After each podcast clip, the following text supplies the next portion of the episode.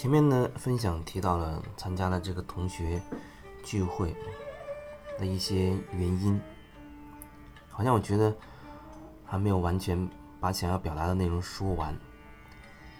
其实当时忽然觉得好像可以了，然后就结束了上一次的分享。当然，每一个分享它没有必然联系，也没有时间的时效性吧。所以你在听的时候，你可以随意的选择，凭你感觉就选择，哪怕很久以前的你都可以拿出来再听，去感受。很有可能，你你要的一些答案就隐藏在你随机、看似随机的选择当中。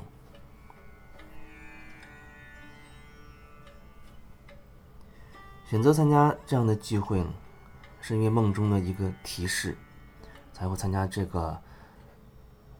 同学会。因为已经大概有十七年没有见面了吧。原本是感觉好像基本上不在一个那个一个圈子里，可是实际上经历了这一场之后，对融合这这样的一个说法有更深的体会。就是原本，我记得几天之前吧，跟朋友曾经聊到过关于灵性生活这样的词语。其实我觉得，灵性就是生活。对我来说，我不知道，可能在你心中啊，对像灵性也好啊，身心灵也好。生活也好，工作也好，可能你都会有自己的这么一个概念、一个定义。那我要表达我的感受，我的定义，那就是灵性等同于生活。那原本就是一个东西，原本它就是一样东西，只是在你生活当中多了一份觉察而已。你多了一份觉察，你的生活当中就会增加了。你可以说增加了一些灵性的色彩吧，因为当你有觉察的时候，你会能感受到自己是看着自己在做什么、说什么，你甚至你知道你在说什么，你知道你在做什么。可是往往有时候我们真的并不一定能够觉察，也就是说，我们可能不知道我在说什么，不知道我在做什么，那只是一个惯性。根据一种说话的模式，我跟那人就是用那样的方式在互动，推杯换盏啊，碰杯，互相说一些恭维的话、祝福的话啊。他说祝你健康，我就要说回回应他一句啊，我也祝你什么什么样的。那个时候你会觉得，哎，他说了这样的话，你恐怕都没有意识到。我要感受一下我心里面到底想要表达什么，而不是随口就说啊，那我也祝你生意兴隆之类的。觉察很微妙，也很细腻，它真的可以细到每一个瞬间。所以灵性，它不是说要让你在生活当中啊，一定要去那样才是灵性的。你如果不那样，它就是一种很庸俗的。它灵性不是一种评判的尺度，它只是你一种生活的状态，让你可以更轻松的生活，让你可以慢慢的、一点点的走向你自己想要的那种状态。因为通过不断的觉察，你可以越来越清楚的一点一点的理清楚，到底什么是我要做的。什么是我想做的？有的有的时候，经常会有人很困惑，特别关于这一点，他经常会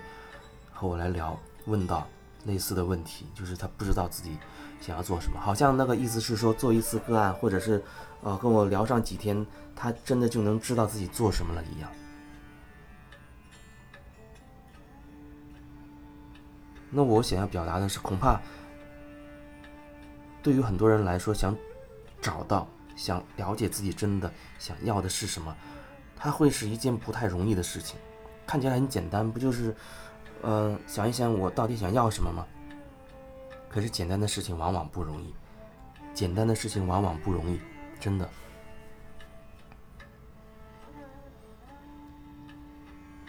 也许你觉得你知道你要的是什么，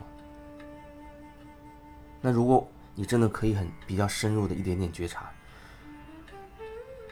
好像我要这个东西，那背后呢，其实是为了满足你另外一个需求，也许他还有更深的东西。就像有的时候，有人他一辈子他好像要建功立业啊，要名利双收，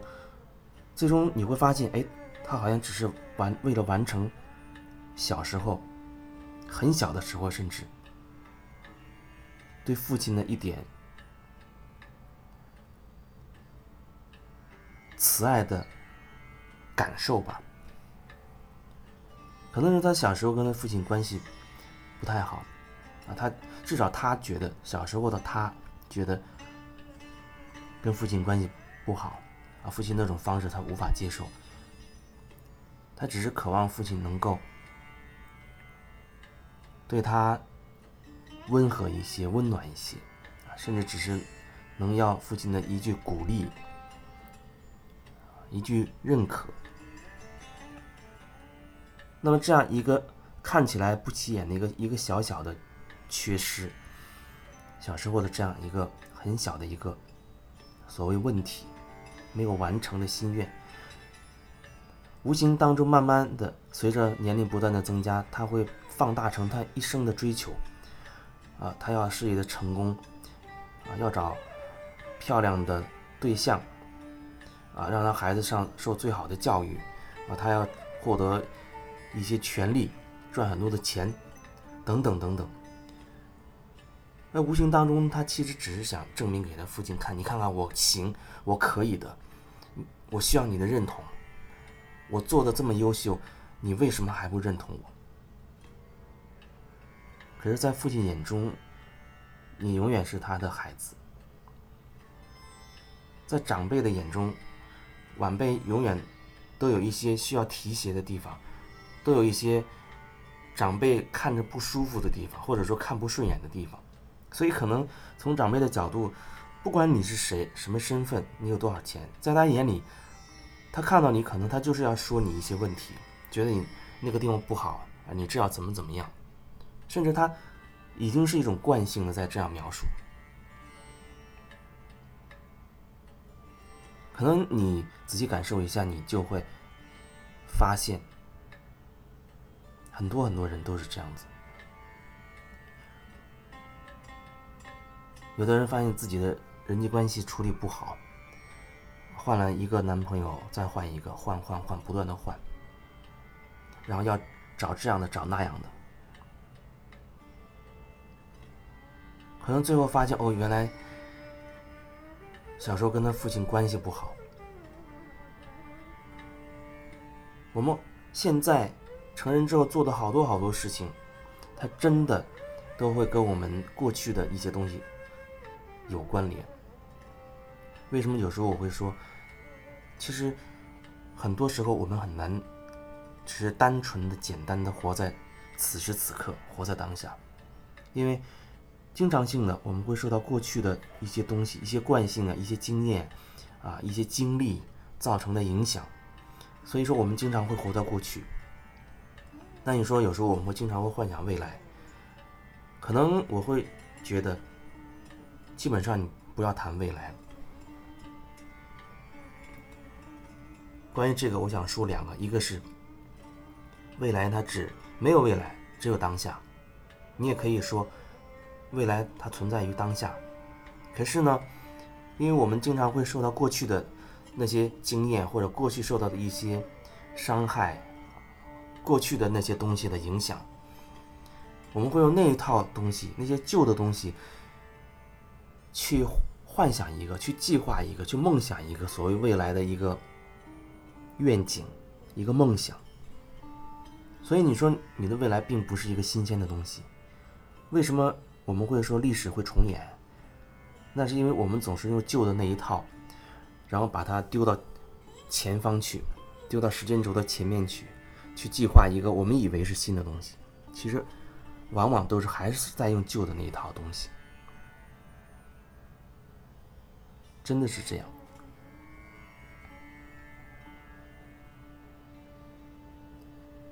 让你放下旧的东西，那很难，人会很恐惧。一个全新的东西，它是未知的，因为它是全新的，那从来没有发生过，啊，没有人曾经那样去做过，那样想过，没有那种方式。所以我们会处在一种探索的状态。就好像是摸着石头过河的状态，你不知道前方到底会发生什么，内心里就会担心，哎呦，万一那样怎么怎么办？万一这儿不对怎么办？那种担心，那种恐惧。它就出来了，所以人的恐惧，很大程度就是对未知的恐惧。因为恐惧，所以我们寻求一种安全区域，我们要一种安全感。然后我们就会希望，还是用旧的那个东西，因为旧的东西我们曾经经历过，哪怕那个旧的是一些痛苦，可是那个痛苦也是我们所熟悉的，所以我们宁愿，更多的时候宁愿把旧的那一套东西搬到眼前，搬到未来。然后我们再用那个旧的那一套那个模式，这样生活，这样好像自己心中会踏实一些，因为那些东西我们经历过嘛，哪怕是痛苦，我们也有办法去应对那些，然后再痛苦再应对，那是熟悉的，熟悉的会让我们稍稍安心一些，我觉得这会有一些安全感。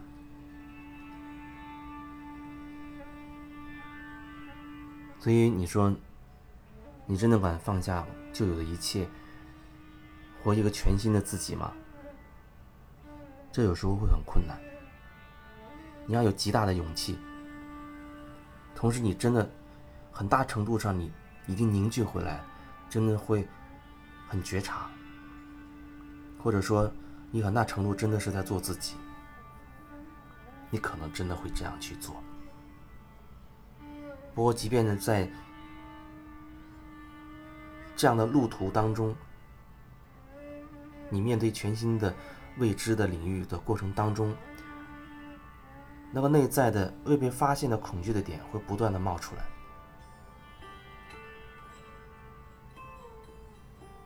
然后再不断的去转化它，看清楚那是什么。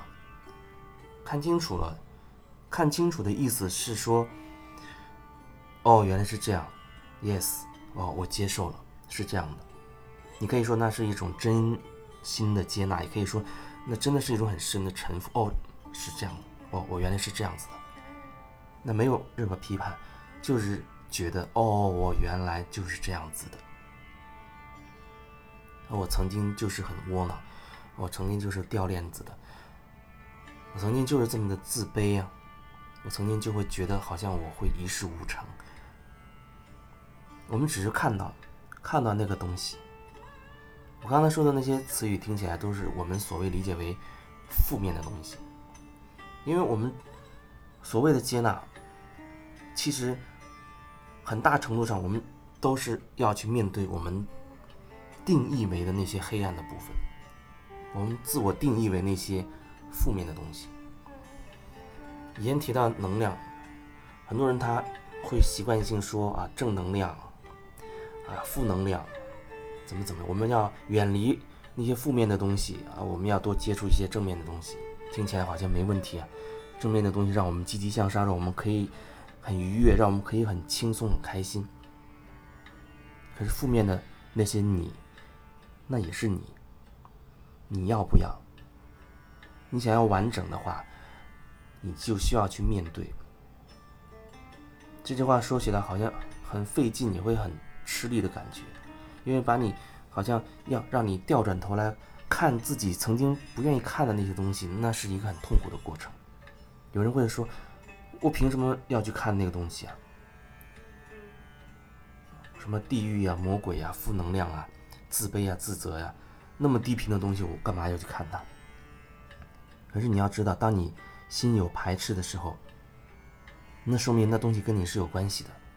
当你心有抗拒的时候，那是和你有关系的，不然那只是很自然的状态。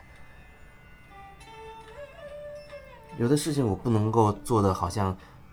合乎某一个尺度、某一个标准，那我知道那是自然的，因为我在做它，我用我的状态、适当的状态、适当的方式，我认为合适的方法，我去做了它。原本我们不去评价的话，它不会有所谓的好坏，坏的我们就会很自责，哎呀，我又做错了，我又怎么怎么样，原本不会有啊。所以说，你说那些自卑或者自责、内疚、愧疚、羞愧那些东西，后面有一个我们自己去定义的那一块在。所以，假如说提到那些所谓负面的东西，你心有挂碍的话，能够触动到你，比如让你生气的，让你有反抗的情绪的，让你觉得不爽了，那恐怕你真的要开始好好的感受一下，那，为什么提到这些东西会让你有不开心的啊、不爽的，甚至各种情绪呢？一定是有原因的。不然我说什么，那就这样过去好了，那就是很自然的一个状态。